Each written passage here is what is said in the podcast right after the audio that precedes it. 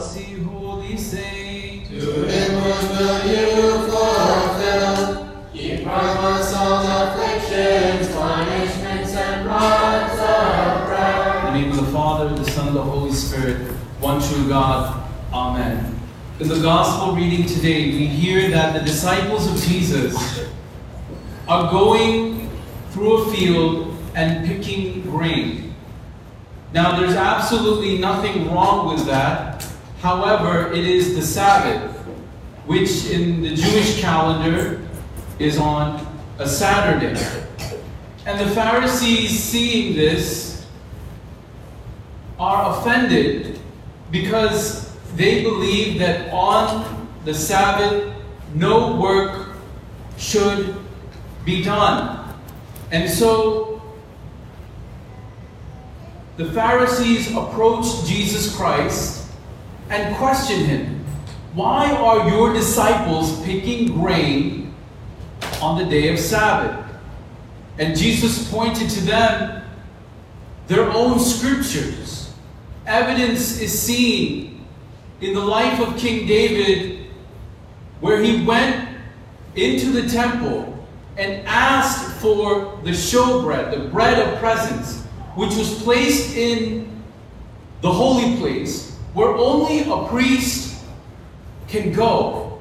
That showbread was for God. Yet King David asked the priest Abiathar to give him that bread and also provided for his friends who were hungry. And so, how does this example, this circumstance seen in the Old Testament by King David, answer the question why are your disciples working on the Sabbath?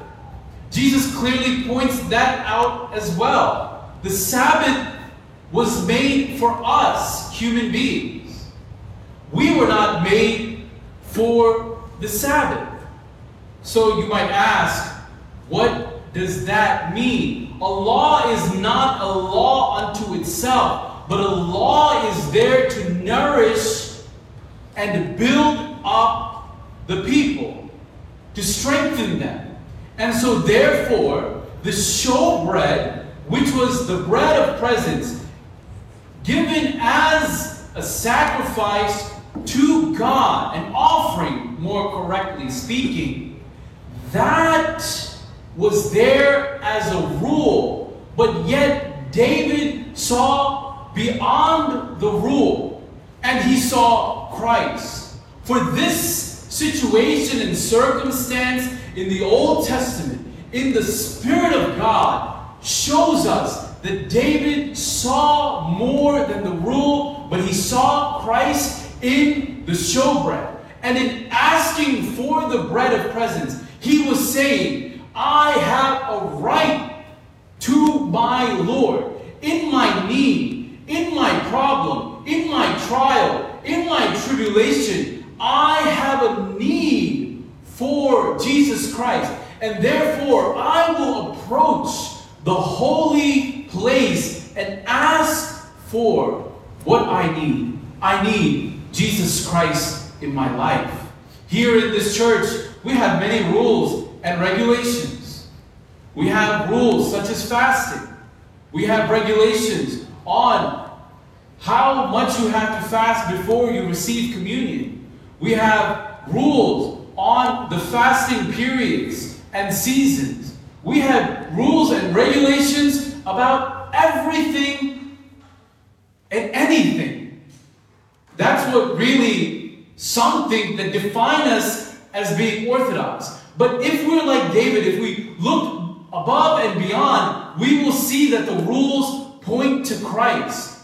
And we should be like David, approaching the holy place here and saying, Let me receive Christ. For the rule itself will direct you toward Christ. But you must reach out like David and receive the presence of God in your life. I can tell you all you want about fasting, all you want about holiness, all you want about right living. But until and unless you approach the Holy of Holies and ask and grasp it for yourself, you will not receive the blessings of God. Phariseeism is in the church today. Rules and regulations are in the church today. But we are to see beyond that and to see how we can lay hold of Jesus Christ in our life. You listen to priests, you read the Bible, you do all the things that an Orthodox believer is asked to do. But when are we going to make it our own? When is it not going to be forced? When is it not going to be a rule and regulation? When is it going to be by the Spirit of power and truth, by the Holy Spirit Himself, where you will come before the holy place and receive rightly which is yours?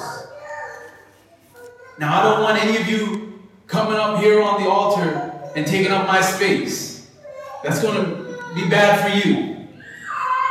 But what I want you to do is come up here and occupy the space that is reserved for you and for me, which is to receive the body and blood of Christ, the bread of presence, His presence, the presence of Christ, the presence of the Holy Spirit, and do it with gladness and rejoicing.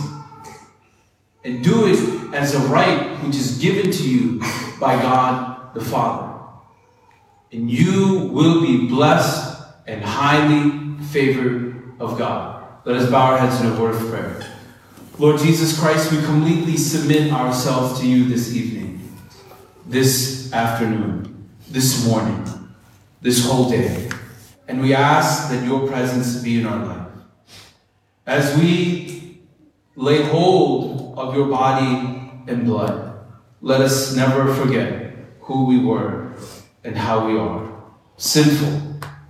And Lord, even though we are sinful, you cover us with your mercy and grace. That love is so precious. That love is so kind.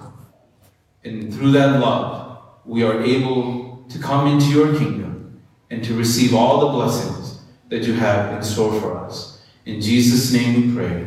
Amen.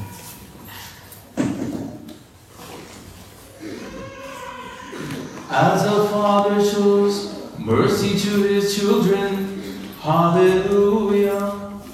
So the Lord shows mercy to those who fear him. As for man, his days are like